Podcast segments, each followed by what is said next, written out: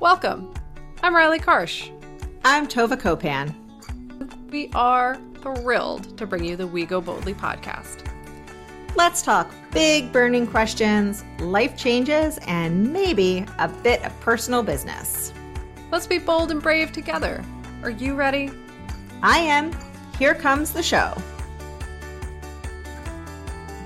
Hello, everyone, and welcome to We Go Boldly, the podcast. We are so thrilled to have you with us today. We are also super excited because it is interview day. Now, we've done this season a little differently. Normally, we go back and forth between interviews and regular episodes, but we change things up because we're always talking about this with you guys. Adaptability, it's the key. It makes everything in life better. Uh, before we get started on our interview and introduce our amazing, fantastical guest today, I am going to introduce our amazing, or my amazing, fantastical co host, Tova. How are you today, Tova? How are your allergies? How's spring treating you? What's happening? Well, funny you ask about my allergies because I believe I said uh, that I was going to come home and take a Claritin after my hour walk in the woods, and I did not. Oh, so, man. I know. So we'll see how my allergies are as the day goes on, but I am actually feeling like really good. It was a very, very, very busy weekend of all the the kids variety. Like I, you know, I tell my kids like I I love watching you play. Like I like sure. I just like watching you do stuff because I'm yeah. always like if you don't want to keep playing sports that's okay I'll watch you do something else.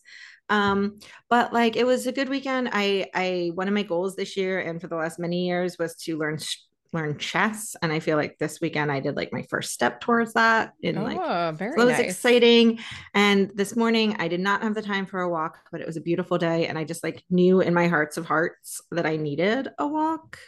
And i also had meditated this morning and i wrote in my journal and i did all these things that i have not been doing recently. So i'm like buzzed off my just like all of it. I love it. It's spring. It's like a re start for so many reasons. And yeah. um, before, again, before we dive into our interview, I just want to highlight this because mm. sometimes people think they can only restart at like the new year or on right. their birthday or I don't know, some specific day of the year. Not true. You can do things at any time. It's never too late. It's never too early. It's always the right time to reset and to like move forward. It's great. I'm also having the same experience, which I find interesting that we are so in sync. It's so true, so true. And I am, I am very excited because I'm going to jump right in and introduce our guest because I'm super yeah. excited. But I will also say that this is also a testament to adaptability because this morning I decided that I was going to get up.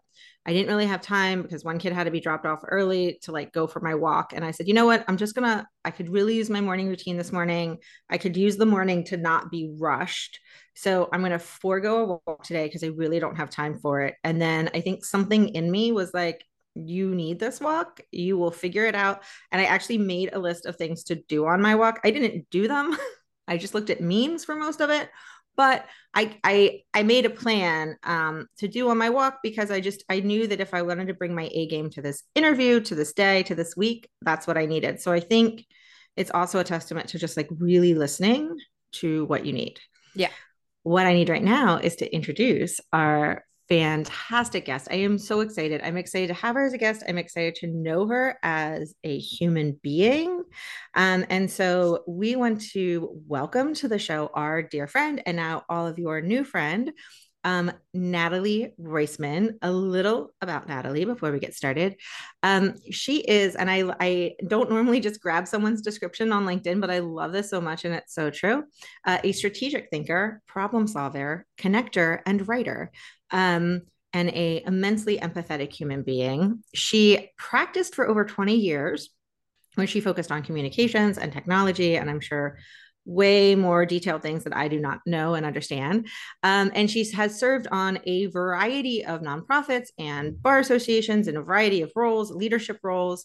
But recently, after more than 20 years in private legal practice, um, as part of a new chapter of her professional life, she has taken the role of executive director of a tech and law tech law and policy institute housed at Georgetown University Law Center. So in this role, she is responsible for supervising the administration of multiple degree programs at Georgetown Law, coordinating research related convenings uh, for many, many faculty member, members, organized trainings for congressional staff, which I feel a little better know that knowing that they will be trained by Natalie. Yes. Um, and the people that she is is working with. Um, and she works towards advanced diversity and equity in tech policy space and hosts a variety of government industry, civil society experts working at the intersection of law and technology. It is a very exciting role. I am very excited for her. And I am very excited to have Natalie join us. Welcome, Natalie. Uh, wow, thank you, Tova. That was really a nice introduction. I feel like we should just wrap up now because I'm not really sure what I can contribute that will top the very kind way that you introduced me. I am uh, thrilled to be here with you and Riley.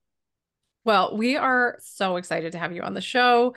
And I want to just before we dive right in, I want to say like it's such an experience to have someone read or list out your sort of accolades to you and it can be very uncomfortable for a lot of people and I want to note that like it's okay to, you know, bask in your own glow, right? Like to take all of this like amazing stuff that you've done and say i've done some amazing stuff and i'm currently doing amazing stuff and i'm super awesome um, which is how we feel about you and we want to make sure everyone else knows it as well. Um, so let's dive in. Season eight we're talking about unlocking what holds us back. Um, i think that you've done a lot of that natalie and so i want to just dive into a hard question. That's how we do things around here. Um, what do you what do you think is the way in which you have unlocked your purpose and passion in life because it really seems like you have and you're following a, a purpose driven life. So, what do you think got you there? Well, you really are starting hard, aren't you? yes, yes. We no, don't do light around here. No, uh, no more, no, no, like, no small talk. Color. Right, like, hey, what's your favorite season? uh, football season. Um, it, yeah, I, I, you know, I was thinking about the theme of this season for your podcast. And I thought, on the one hand, yes, absolutely. I, I have somehow figured out, at least for this stage in my life, you know, how to do that. Um, and on the other hand, and I, I don't mean for this to be like a cop out answer, I didn't feel like I had a choice. And what I what I mean by that is I had certain things that I felt called to do. And I was not able, or certainly not comfortable, not having those things incorporated in my life daily. And um, and so I started gradually making these things part of my life, and I'll provide a little more detail on that in, in a minute. And and then became clear I can't do it all. Um, certainly not all at the same time and I needed to realign the way that I was thinking about things so that the job that I was actually being paid for, because I don't have the luxury, as most people do not, of uh, you know being independently wealthy and getting to spend every day just doing the thing that I want to do, regardless of whether someone pays me for it. Um, you know, I, I felt I needed to find something different to do where the job aligned better with how I wanted to spend most of my time. So, so let me back up for a minute on that. Like Tova said, I was a practicing lawyer for many years. I worked primarily in law firms. I had a brief stint in the government. I probably would have spent longer uh, in public service had the politics of the situation uh, been different at the time that I served. But I felt that, you know, my career and frankly my mental health was best served by moving back to private practice when I did. Um, and I had many, many great years there. And one of the things that I feel is really important to communicate is I absolutely love what I'm doing now. And at the same time, I am sure that I couldn't be doing what I'm doing now. And I certainly couldn't be doing it well if I hadn't done the things that I did previously. So there's nothing about this pivot um, to something different after 20 years of private practice that I view or intend for anyone else to view as some sort of indictment of how I spent the past two decades, right? It is just literally, like Tova said, the next chapter. But what was increasingly happening for me was that I found I cared so deeply about um, equity in the legal space, in the legal profession, in the tech, media, and telecom fields.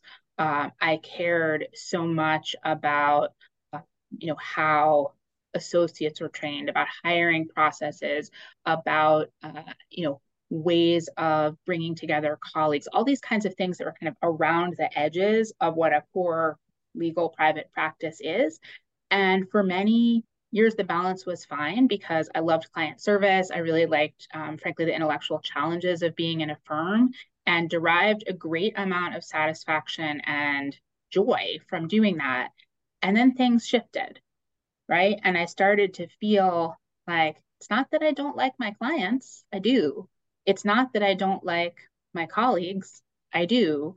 Um, it's just that when I wake up each morning, the way I want to be spending the day is a lot less that core practice of law and a lot more these other things. And at some point, I mean, you know, law firms are businesses, right? Even the the best law firms, which I think was true of the law firm that I came from. Um, and so how I wanted to prioritize my time just didn't match anymore, right? With with what a law firm is intended primarily to do. And that's when it clicked for me. Um, and in fact, the the managing partner of my of my old firm, who is a, a good friend and mentor and kind of career um, guru and, and just generally all around wonderful person, uh, you know, said to me, I just wish that you felt fulfilled here. And I said, I do too, because it would be so easy to stay in a place where I'm known, I'm liked and respected. I really like and respect the people that I work with and for. Um, it's a pretty good gig. And I, I don't know what I'm thinking, looking for something else. But, and this comes back to my very first point about sort of not really feeling like it was a choice.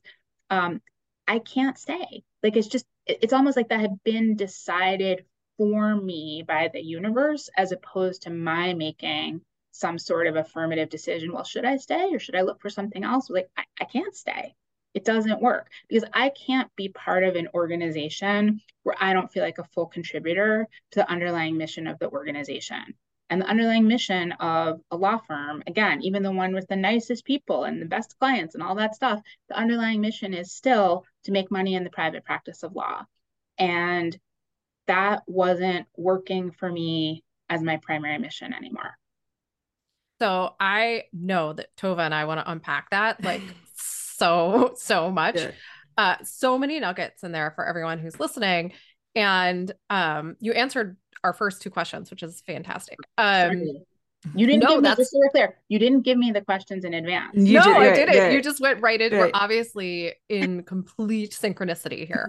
um, but just to be crystal clear, in case you missed it, this is a case wherein someone is in tune with their inner voice and listening to their inner voice and following their inner voice because you said so many important things but you know understanding that your entire life is is a is multiple seasons right? Like it's multiple chapters. It's never going to stay the same and embracing the change that happens within us and acknowledging the change that happens within us is so fundamental to our happiness and our contentment or whatever word works for you because we we struggle with happiness around here. Um it, it's so fundamental to being able to live a purpose filled life right? Because your life is purpose filled all the time. It's just what is the purpose? Is it the purpose that you want to be living or not? And uh, sometimes that changes for us. And i think that's exactly what you just described. I'll let tova jump in because i know she's like chomping at the bit. Well, yeah. So I, you know, um, because I I know you, I also know that you you did attempt to to tweak some things at the firm um, to see if you it could maintain a good fit before you left. Um, but what I wanted to highlight again to, to everyone who's listening and to me, frankly, is that we don't have to wait until we're miserable to make a change. And we can also just know that something's not right. And fortunately, you didn't lose your colleagues, you didn't lose your mentor by leaving. They are mature enough, emotionally, you know, stable enough to recognize that this was not a, a personal thing. And I think that's really important because I think so many times, you know, somebody might think about like not really looking at their life until they are miserable or feeling like well i'm not miserable so i'm not going to make a change. And and you didn't you didn't wait for that um you were you know you you were willing to say like i i need to do this before i am miserable maybe yeah, so I, I want to respond to two things, Tova. And the first is I'm so glad that you remembered this because I probably should have mentioned it, which is back in 2018, I did have that first epiphany of this is not the right um, ratio of things in my life. And I thought at that time that I would need to leave the firm in order to achieve a better ratio. I wasn't even really sure what the next step would be. And because I did work with such great people um, who absolutely, as you said, it, it's all, it's like on the one hand they don't take things personally because they don't view it as you know about them, but on the other hand they take it very personally in the sense of understanding me as a person, right? And like what I need and who I am. And so it was through a series of those conversations that the firm management said to me, "What if you stayed here and we and we created something different?"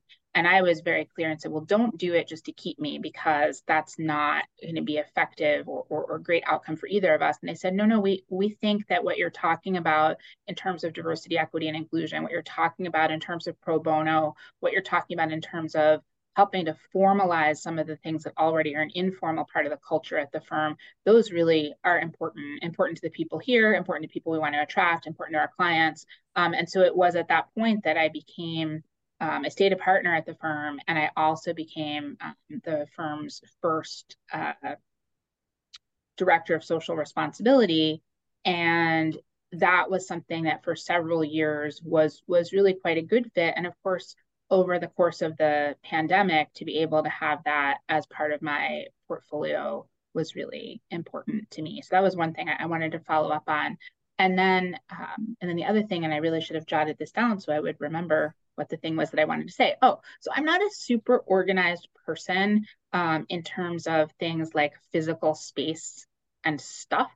Um, I think I live a life of abundance, maybe in a way that is uh, not actually calming. Um, but I really think that there are tons of um, books and guides and things out there that talk about how to be organized with your stuff that actually also apply to your time and your mental energy and things like that. Um, so your point about don't you don't need to wait until you're unhappy um, is a little bit like these questions of you know how do you decide which purses to keep or how do you decide whether you still need blazers in your closet or you know like what is the thing that decides is it in or is it out and like do you have to hate it does it have to not fit do you have to have a completely different job where you would never ever wear it? Or could it just be that you put it on and you don't feel great? And why do you want to fill your closet with a whole bunch of things that when you put them on, you don't feel great? Well, it's yeah. so, oh, go ahead. Gonna, go ahead. last, last season, maybe um, they, they blur sometimes. We talked a lot about um, burnout and like busyness for busyness sake. And one thing that we talked about a lot more was saying no. And so if it's not a, you know, it's like, does this bring me joy? If it's not a hell yes, it's a no.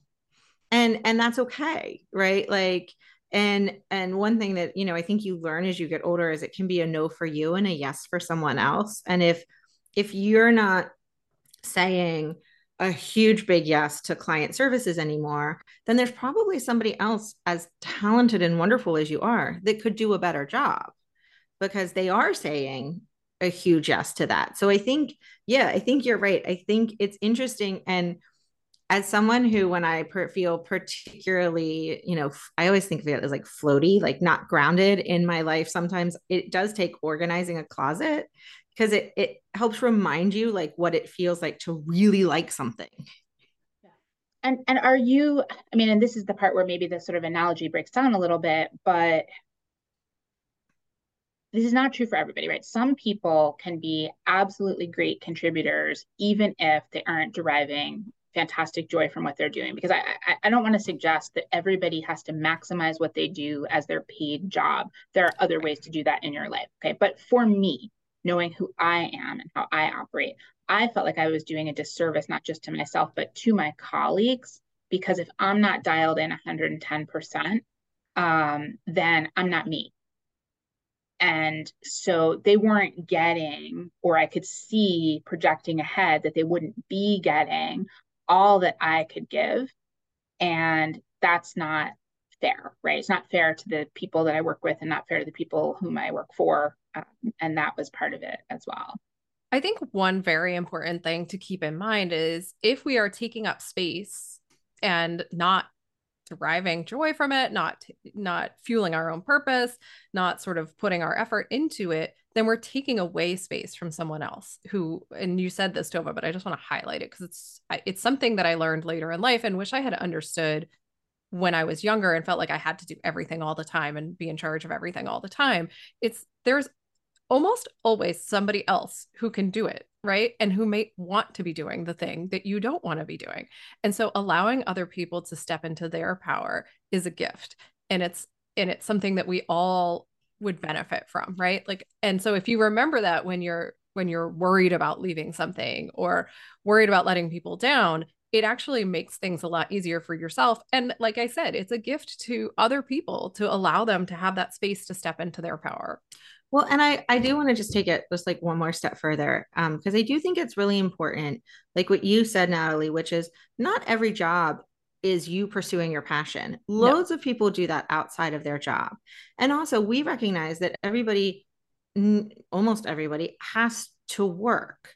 But have you, you know, I think that there are people like you go through a grocery store and you talk to the cashier and i don't think most people grow up and say I want to work as a grocery store as a cashier, but you meet the people who genuinely enjoy interacting with the public every day and who maybe like the rhythm of like ringing things up and can handle the ups and downs when somebody's unhappy and they they like the troubleshooting if something doesn't work well. And so it's a good fit for them for that season in their life and it helps pay bills. And you know i look at my uncle who used to be in like toy store; he was like a manager of a, of a toys r us and now he's like sort of retired, but also doesn't like to be retired. So he works all the time.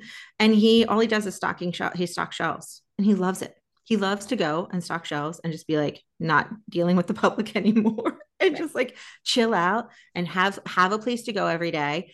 And there are loads of people who would be miserable with that job. But he's not. He just chills right. and stocks the shelves. And so right. I think that you know everybody needs to work not everybody's going to have a job that brings them joy every day. Not every eh, eh, well even if you have a job that is your passion and purpose it's not going to bring you joy every day. But i do think that that we can all find something and hopefully it is your job or something within your job that does speak to you whether it is that you like to interact with your coworkers or you like the rhythm of the organization that you, whatever it is. And so i do think it's important that um, you know, I, I think it's important to have these thoughts because oftentimes I think people end up jobs in jobs without actually realizing how they got there. And if they think about it, what they'll realize is they really do like a lot of aspects of their job. They just didn't realize they did. Yeah. No, I, I agree with that. And it's, you know, your job does not have to define you. I think I just want to put that in there because I spent a lot of time also in my life thinking that my whole life was defined by the work I did. Um, and I was doing the wrong kind of work for me at the time. So that's a real uncomfortable place to be.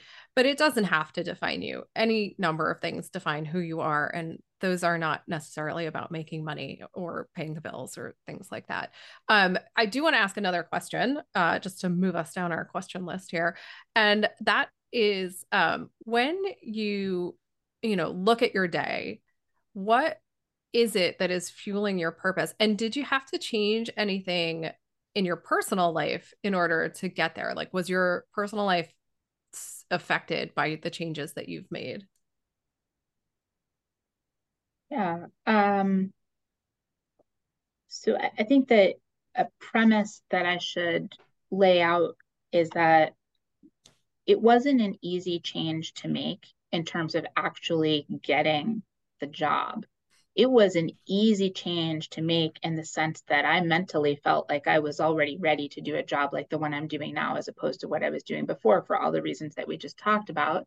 And I think that um, my husband and my one kid who's old enough to sort of grasp that I changed jobs, um, you know, for for them, uh, the biggest personal life change is simply, you know, I'm not looking unsuccessfully for a job. Uh, I'm not, you know, unhappy at a job, and I'm really enjoying, you know, what I'm doing.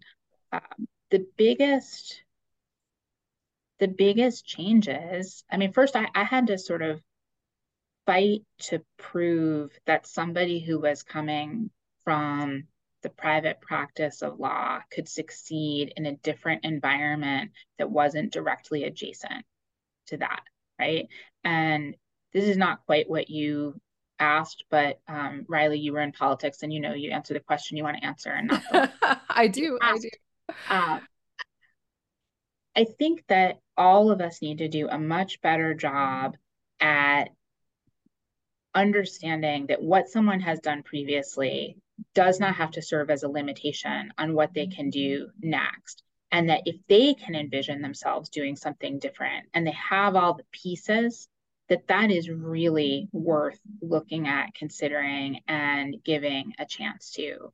Because surprise, you know, oh, well, you haven't been in the nonprofit world before, so you can't be in the nonprofit world now. So, what are you telling me? If I didn't start there right after law school or two or five years after law school, it's too late. I can never do something different. I mean, that just can't can't be the way that we approach this because we have these conversations about take risks, go boldly, do these things in your life. And on the other end is someone um, and in my opinion, some of the recruiters have been sort of the worst gatekeepers on these kinds of things. They're like, yeah, we could see on paper that you could be really good on this, but you're not a typical candidate and you haven't succeeded in this space previously. So we're not going to pass you on to the people who are doing the hiring because that's a high risk situation for us. And we have people who are lower risk, maybe not as exciting, but lower risk we're going to do them instead and it's just like are you kidding me Can, you know have some vision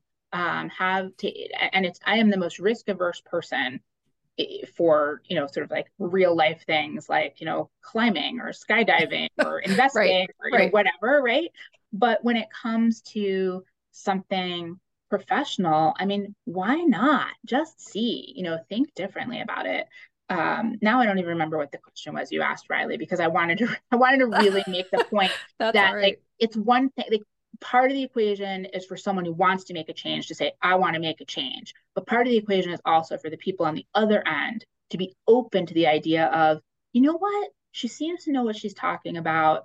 Everybody who's worked with her says that she'd be really dynamic and incredible for organizational change. Why not? Yeah, when we're talking about employment, I think that's the larger part of the equation, right? Is I mean, getting yourself to the point where you're ready to make a change, take a leap, move forward is hard and it's uh personally risky, right? But culturally, I it, we have this awful tendency to discount people's lived experience and to say that, you know, individuals, if they haven't followed the roadmap that society has laid out for them, couldn't possibly get to the end that they intend to get to right? And um, i certainly have experienced this. I experienced this as a mom in politics. It's something i've talked about at length you know resume gaps um, taking time off to care for aging parents to care for children taking time off for your mental health because that's a, a real thing that people need to do should not impact the way in which the world views their capability. That doesn't make any sense because it's proven just not to be accurate, right? But I think most corporations and and even in the um, public interest sector certainly still subscribe to those antiquated beliefs. I do, however, hope and feel hopeful about it changing. There's so many organizations now working towards changing the way, in particular, you know, because I work in the mom land, uh, in particular with moms returning to work. Um, so I think it, it's such an important point, but I do want to push you a little bit. Don't get mad, I hope, um, to talking about how the changes you've made have impacted you personally right? Because yes, all of these larger issues are are important, but when we started the podcast, it was with the understanding that we have to start at the beginning in order to actually get to the social change, right? And the beginning is us. The beginning is our individual experiences. Um, so that was the question I asked, and I I'm uh, I'm curious if you're if you're not if you don't want to talk about it, that's totally fine. But I'm curious to understand, you know, what the personal impacts on your life have been. You know, has it changed your relationship with your kids? Has it um made you sleep better at night? Like what's what's happening for you? Yeah. Well, and you know what? I'm going to jump in and give you a 10 second break and we're going to take a quick break because oh, otherwise yeah. we're never going to take a break. So yes, that's true. on it and then we'll come back with a quick break. Sounds good. Hey, Tova, you know what I love? Coffee, definitions, uninterrupted reading time. Okay. All of those things are true. But I also love maps as in Siri, take me to the beach. Yeah. Also, as in, uh, who am I really and who do I want to be? Yeah, I figured that's what you meant, but I also have the beach on my mind. So. Well, we were talking about things we love, so that definitely makes sense. But the map I was thinking about is our Defining You course. Yes. We put together Defining You as a way to map where you are, and how you want to live your life. So true. So many people struggle to find their purpose in a busy and noisy world. That's why we made Defining You, our course meant to guide you to creating your own mission statement. And there's good news. You can get it now on teachable.com. Find the link on our website at goboldlyinitiative.com backslash courses or check out the link on our Instagram bio at Go Boldly Together. We can't wait to see you there. Now, let's head back to the show. All right. So, welcome back, Natalie. Now you're on the hot seat to answer that question after you've had a, a, brief a brief moment to think. Yeah, yeah, and I, I I should explain. I'm a very systemic thinker, so when you tee something up for me and I have identified that there's a systemic issue, I'm always going to go there. Oh, first. definitely. um, so you get that, but yep. but I'm happy certainly to tell you um, a few things. The first thing is, um, a new job is really hard, and particularly a new job in a totally new space. So just to you know underscore what Tova said in the introduction. So I'm now at Georgetown University. Never worked in higher education before, except for um, being an adjunct professor at GW Law School. Uh, and when you're an adjunct, you're just sort of in a different category, not dealing with you know the the day to day of the academy, so to speak. Um, and you know, it, I now have to do grants and gifts, and I have students I work with and faculty I work with in a totally different uh, you know type of type of team. I'm having to learn all that. I'm almost six months in. Um, and I would say what I have accomplished is I now think that I mostly know what I don't know, but I still definitely don't know everything about how to do the job. Some of that is there's a very particular rhythm to being in a higher education institution, even if you are not a student or a faculty member. And I'm still learning that, right? There are weeks where campus and the building in which I work are totally a buzz.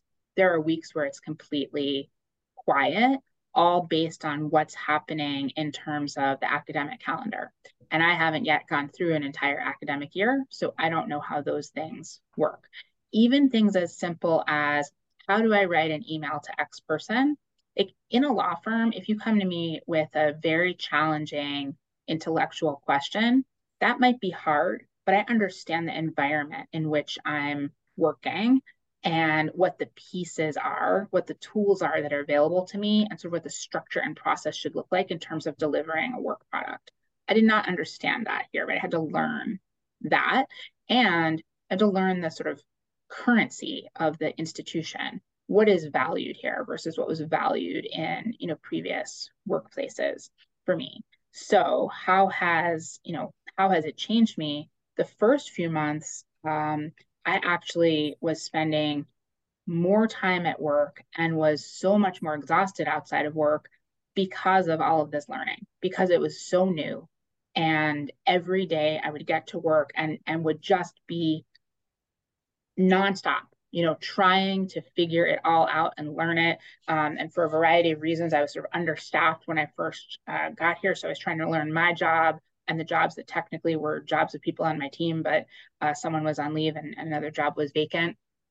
Uh, so I think, I mean, my husband picked up a ton of the slack during that period, and I'm really grateful uh, to him for doing that, for shuttling the kids all the places that they all the many many places that they need to be uh, and just you know supporting this change uh, now you know since the beginning of 2023 even though it's in the middle of the academic year um, i've been able to take a little bit of a breath uh, my team is you know fully staffed at this point that helps uh, and i'm also and, and this is a really big thing so when you're in private practice, and I don't think being a lawyer is unique in this way. Um, there's there's other types of client service industries. There's other types of um, you know places where you have immediate needs that develop, you know, to which you need to respond. Always be on call, things like that. Um, I am learning, not succeeding yet, but learning um, that everything is not an emergency and I don't have to be available 24 7. And while maybe I'd like to coach people who are working in private practice that they could do a lot of things to help make their mental health better, at the end of the day, if your job is to serve clients and if your clients need to be able to turn quickly because of things that the government does that are unpredictable, then you don't really have an option but to be at least theoretically available 24 7. Nobody should work 24 7. It's unhealthy, it's inhumane. Like that's just a non starter, right? But being available is different from working. And I don't think that it's unreasonable in a law firm environment um, for there to be you know emergencies and for clients who have things that happen, whether in their company or in the marketplace or because of something that the government does or something somebody says on Twitter, who knows what, right? Like they have an emergency, they go to their law firm, and now the law firm has to provide the lawyers to work on that emergency. That's the that's the business model. That's not unreasonable, but that's no longer the business model in which I work, right? So I am learning to shift to a different model a model that says, are there sometimes going to be things that are urgent? Yeah, of course. In any workplace, there's things that are urgent, and I might be the executive director of the institute that I run, but you know, I still answer to faculty. I still answer to the administration. I still answer to students if there's something that somebody you know really needs and needs quickly. Um, but those issues are few and far between, and there are ways for people to reach me other than my having to sort of sit on top of my email constantly, which is part of what being a law firm lawyer looks like. So that's been a big shift. How that um, looks, you know, to my kids, I don't know. Um, but I certainly, I certainly am trying to be more present for them. I don't know that I'm really working fewer hours. I think I'm just turning it off better. So, um, I know you had mentioned I, this is going to be like a very long question. I'm not actually sure what the question is yet, but uh, just well, don't worry, know. I'll forget it and choose not to answer it by the time. Fair enough. Excellent. So, I wanted to mention, and, and we don't even, I mean, we can talk about this if you feel like it, but we don't have to. You know, I know, like you mentioned, like making sure you had it, like you it, things got better when you got a team around you. And part of that, like you said, was maternity leave and just open space. But you also spoke about your husband picking up the slack. And and I also um, a long time ago I was going to ask a question about the fact that you know you knew that you could do this position even if the recruiters didn't. And I know at least one friend, and I assume there were a lot more other people that you would talk to on the phone occasionally saying, you know, once they figure out that they should hire you, whoever hires you is going to realize how spectacular you are. So I, you know, I do want to highlight that there's like a, a team, like it's important to surround ourselves with people um, who support us. Well, whether it's on the phone or like in person, picking up the slack, like that, that really does make a huge difference. Um, but that's not my question. I just wanted to highlight that. So my question has more to do with um, teaching all of these things that you've learned in the last you know 5 to 20 years um to your children right because i know you have um a, a, you know a child who is is older and like starting to get close to making like big life decisions um and then you have two younger children and i know at the very least one of them is a pretty big risk taker maybe both of them um but different kinds of risk than you less calculated perhaps. Um and like you know how how do you teach them you know you want all your kids to be employed right? That feels important i think for all of us but also like you know f- live a life with purpose um, be willing to take risks and but also like let's add some calculated risks there um, so that we know what's gonna you know take. We we've just done a number of episodes where we've talked about how risks are awesome and we should all be taking risks but they can be calculated risks right? Which is what you have you have done. You knew you you kind of ran the numbers and you're like i know i can do this job.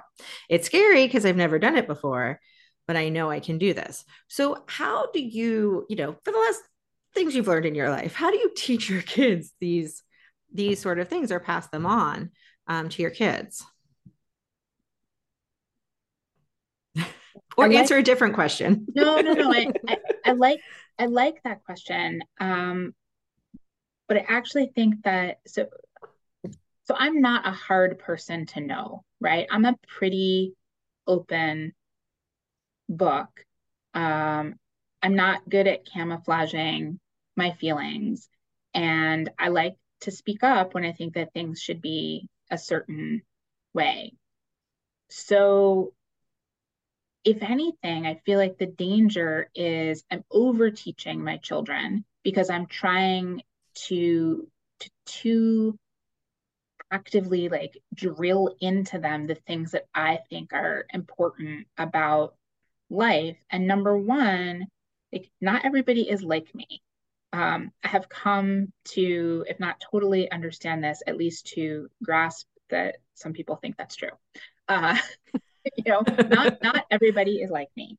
Um, and so my kids are probably not any of them going to be totally like me, and maybe one or more of them not at all like me, right? I don't know. Um, I it's more like what are they teaching me? What am I learning about myself and just kind of how to be with people who are different simply by virtue of how I, I try, you know, to meet each of them sort of where they are. So with my oldest, as he's become, you know, a little bit more politically aware and interested, like I'll drag him with me to something. You know, I was a speaker at a event um, on housing policy, and he came and stood in the rain and held a poster uh, and I really appreciated that. And that's a chance for him to see not only, you know, that type of issue, but also the importance of showing up, right? So that's something I think I'm trying to to make sure that my kids see.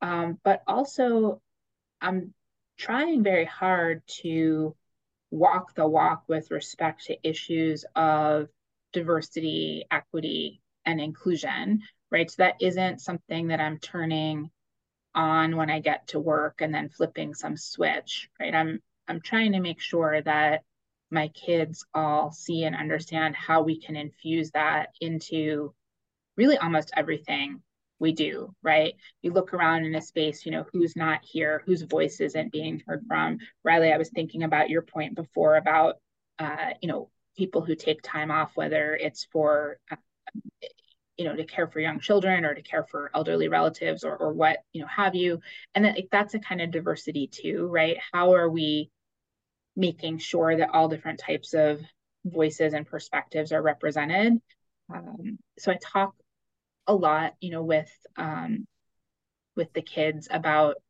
those kinds of things i guess really and Tova, your point about risk tolerance is so interesting there, right? Um, for for at least one, possibly two of my kids, I don't have to teach them to take risks. That's that's how that's how they're wired, at least in some aspects. But everybody is anxious about some things too. And so how do I support that and encourage them? I mean, here's here's an example. So my youngest, who is in kindergarten, loves soccer and happens to be extraordinarily good at soccer. Um, and he had a soccer game yesterday. Again, it's kindergarten soccer, so let's not sort of overstate the situation. But his team, uh, I think, scored eight goals and he scored six of them. Um, and he's just really fast and really good and just has an innate sense, you know, of what to do with the ball. And I can say all this because um, my younger two children are adopted, so I have no, I've contributed nothing genetically uh, to the fact that he is quite, he's quite good at this. And because of how things have been, you know, going for the the last couple months with him, he really needed the affirmation of feeling really good about the fact that he scored these six goals, right? And I was wrestling a little bit with how to build him up and at the same time, you know, try to include lessons of sportsmanship and could we pass the ball and how does the other team feel because they only scored three goals and and then at some point like just just stop Natalie. Like, what does he most need right now? He most needs to feel really good about himself, and he scored six goals. And so maybe we don't have to teach 25 life lessons and put the whole thing in context and see everybody's perspective. Like, like just like way to go. Yeah. So again, this is an example of I'm doing much more of the learning instead of the teaching. I uh, I just relate to all of that on every level with my kids. Um because it's as people who are both self-aware and world aware i don't know. I'm making up that phrase. Um it it is so hard not to sort of overwhelm your kids with your values and your beliefs and life lessons right? Like everything is a lesson of course right? Like that's that's how we grow. That's how we learn. But we don't have to teach every lesson. And that is such a hard hard thing to do as people who want to raise good kind people. Um but the thing that i heard the most in what you were saying and and it actually makes me feel really good about my own life so thank you is that living your values is teaching your kids right? Like they're teaching us all the time that when i became a mother I, I swear i had like a personality transplant. Things changed dramatically for me in the sense that i became so much more willing to learn, grow, take risks, put myself out there because I wanted that for my kids. Um, but living your values really impacts not just your kids, but your marriage, if you're married, your relationships with your friends, your relationships at work, and most importantly, your relationship with yourself. Um, I want to, we don't have much time left because we have just been chatting and it's wonderful, but I do want to talk a little bit about um, failure and and failure and how that has affected your life what sort of how you deal with failure because I, I think particularly as women of our generation we are not have not been allowed to fail um, and we've been taught to uh, feel really terrible about every failure. And so i'm curious to hear how you deal with it and i'm curious for our listeners to maybe take some lessons away from from those experiences in your life Um, failure makes me super uncomfortable uh, to do it and to talk about it. uh, I'm winning with all the uncomfortable questions today. so there's that. Um, I mean, you know, sort of the first part of that is like what what constitutes failure, like by whose measurement? Because I would tell you, I mean, I could give you a list, right? if I were willing to push through the discomfort of it, I could give you a list of all the ways that I have failed. But I'm also self aware enough to recognize that I'm also self aware enough to recognize that. Um, that not everybody else considers those things to be failures, right? Or, or might be more willing to excuse or just be fine with it maybe than I am. I'm pretty hard on myself in that in that way. I mean, look, I don't, I don't really have an entrepreneurial spirit. Okay, so there's that thing in uh, in the tech sector and like Silicon Valley in particular, where the whole goal is to fail because if you haven't failed, you know, you haven't been sort of trying hard enough. Um, and I guess that's one way of being, and that's that's not my that's not my way. Um, the things I'm willing to take risks on are number one, how I spend my time, right? If something seems like I'd really enjoy it or find fulfillment in it or it arguably you know fits with a personal mission or or whatever. And, and sometimes those things really pan out well and sometimes they don't but you can't know unless you give it a shot. Um, in this new job i'm weighing i really don't want to have failures but the only way to not have failures is to not try anything. And that doesn't seem like a good option so sometimes the things are little, right? You know, somebody says, let's do an event on X, or let's host this at such and such a time, or let's invite, you know, so and so. And say, okay, I haven't been here long enough to know if people will come to an event at that time or people want to hear that kind of person, but I'm willing to give it a try. Uh, you know, and my team and I will handle the logistics and we'll put it together and you know we'll see what happens. And some of those have been better subscribed than we thought. Some of them not, you know, not as much. Um, I think I'm at the point right now where I haven't really put myself out in a way that has a huge risk of failing. I mean, other than just taking on a new job in which I didn't have experience previously with something like this. Um, but I think there will come a point in the future once I get settled and I know what I'm doing. Um, you know, maybe I will do more writing. Maybe I will get back in the classroom. Uh, you know, I am bringing on two attorneys this fall. Well, they're, they're not attorneys yet. They actually are about to graduate from law school. Um, and then they will take the bar exam and then they will come and they will work here as justice fellows uh, at the tech institute and you know i have to decide what are they going to work on and what is their year going to look like both for them and for the benefit of the institution. And i haven't done that before right? So it could be a failure. I hope it won't be. Uh, I, I don't think i can really pull from examples in the past because they've all been so narrow that there's not a not a broad lesson there. Um, but I guess what I would say is I am constantly thinking about where where is the point. So Tova, you you talked about the calculated risks, but what does that really mean? Because everybody's calculation is going to be different. So how how much confidence do you need that something might work in order to take the risk on it? I think that's going to shift for me in this new environment.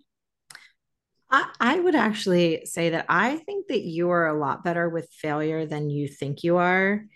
Um, I actually think you're kind of spectacular at it. And this is not from any personal experience, it's actually from just hearing you speak because you have the ability, based on what you've said, to constantly reframe an experience so you've learned from it. And maybe there are big quote failures in your life that that we're not talking about and that's okay. But i think on those that, that you are actually more nimble maybe and adaptable and more um, able to handle failure than than you maybe realize. And you know in the great words of jalen hurts or the great jalen hurts you know he says that you know because I, I, had to get an eagles thing in here with one of my favorite eagles fans um he says that you either win or you learn. Yep. And that's something that, you know, I'll say to my kids after games. This weekend I had to say it a lot. like and and it's not a silver lining. It's like what can we take from this? Like what did we do well and we're going to move on um so i would you know not I, I think we are we are kind of at time but um and i know we want to do our quick questions so we might just have to have you back again but i do i do think that you are probably better at failure than you realize you are i appreciate that tova and i, I want to say i i love that quote from jalen and you know i love jalen and you know i love the eagles I think the challenge for me is what he really seems to be saying there is you either win or you learn. And if you don't win and you learn, you're only dwelling to the extent that you can turn it into a learning experience. And, and I'm still really not good at also having, you know, guilt, shame, you know, backwards looking, how could I have done it different? Like it just like weighs on me. Yeah. And, Yeah. Um, and that maybe is something that I could improve on. Yeah, we'd like to look at that as um acceptance, right? The ability to accept that circumstances are what they are without saying that they can't change, right? That we can't change them at some point, but accepting that today is today and it is how it's going to be and that sometimes that's out of our control. Um And I'm not good at that. Yeah, I, it's a- I'm sorry to interrupt, but I just have to say like No, that is. I think my I think my friends and particularly my family would tell you that is one of my biggest flaws is I am not willing to accept that some things just are the way they are. And I don't mean that as, you know, some sort of inspirational, like you can always change things. I literally mean that as like, that's not healthy. Um, and sometimes you absolutely have to do exactly what you said, Riley. And that's a thing that I'm working on. But my mind is just wired to always think, can we change this? Can this be different? Can Yeah. this be better? Can this be fixed? And um, not only is that annoying sometimes to people in my life, um, but it's exhausting. And uh, and I think it would benefit myself and a lot of other people if I could sometimes just be like, well, this is how it is. I think um, it's really important, and I, I just want to make this point very clear for for all of us, but anyone who's listening as well. It is normal to struggle, and it is normal to have things that we are working on, and that is okay, right? And and we can still accept, and this is super hard, and I'm not suggesting you should like wake up tomorrow and do this, but we can accept the world as it is today and change it tomorrow or at the same time we can have conflicting thoughts feelings and emotions our world is not linear and we will not think in a linear way as much as we may want to and it is hard to accept accept acceptance is the word it's hard to allow that to be the truth for us at any given moment because if you are somebody who cares about the world then you want to make it better all the time and you want to do better and you want to be better and it's I think that you can do that and accept what is so that you're not living in what might have been. Um, I do, we're uh, pretty much out of time. So I just want to quickly do our bold response questions because I know uh, people will want to hear them and we love them. Um, so I'm going to put you in the hot seat again, Natalie, and we are going to ask you five questions. I am not allowed to ask any follow up questions. And these are meant to be like short responses too. So, our first question, very, very deep question. What is on your nightstand right now? Uh, phone charger, uh, my earbuds. So I, I fall asleep sometimes to a, a meditation. Several books that I have not touched in several weeks. A noise machine and reading glasses and a lamp. Excellent. Um, all right, question number two. What or who is on the top of your musical playlist right now?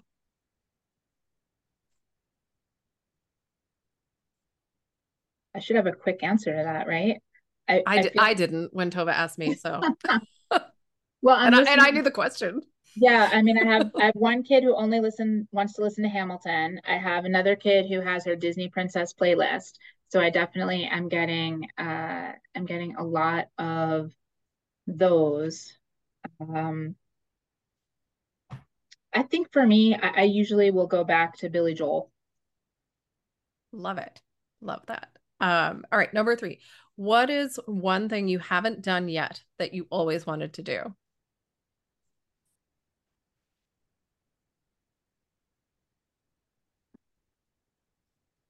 I mean, other than change the entirety of the world so that it's a better place. We know that. Right, right. There's there's definitely that. Um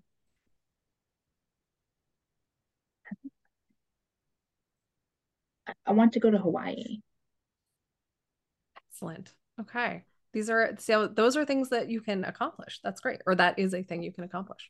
Um, what is your favorite beverage? Hot chocolate with a shot of butterscotch schnapps. Ooh, that sounds oh delicious. Um, okay, last one. Aside from necessities, what one thing could you not go a day without? We don't mean people, right? You mean you literally Yeah, I think people are a necessity personally. Well, it depends on the day. Well, true that story. Is a solid point. My kids were away all weekend, so I feel that way today. and not go a day. Um, sunshine. I like it. Yeah. Um, so that is all of our questions for today. I mean, we could talk to you forever, obviously. Um, where can people find you on uh, social media or where can they find your work stuff yeah. or whatever you would like to share with the audience, if anything? You don't have to.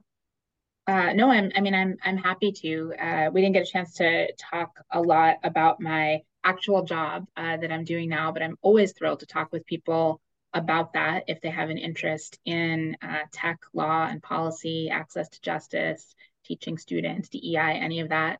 Uh, I am at the Georgetown Law Institute for Technology, Law, and Policy. Uh, I'm on LinkedIn and happy to connect with anybody. All right. So we'll share all that in the show notes, everyone, and on our posts so that you can find Natalie um, and find all the amazing work she is doing. We are so grateful that you were on the show today. I hope you had fun. We had a great time, I know. Um, and uh, with that, we will be back next week with another episode on unlocking what is holding you back. Thanks, everyone. Thanks Thank so much for listening to We Go Boldly podcast. We know you're busy and we love spending time with you. If you enjoyed this week's episode, let us know. Head to Apple Podcasts right now to rate and review our show. While you're there, be sure to click that subscribe button. Want more us time? Follow us on all the socials at Go Boldly Together. Want even more us time? As in all the coaching pizzazz. Find us at goboldlyinitiative.com for all the info. We will be back with more excitement, research, and deep thoughts next week. Until then, keep on being the bold, brave, amazing people we know you already are.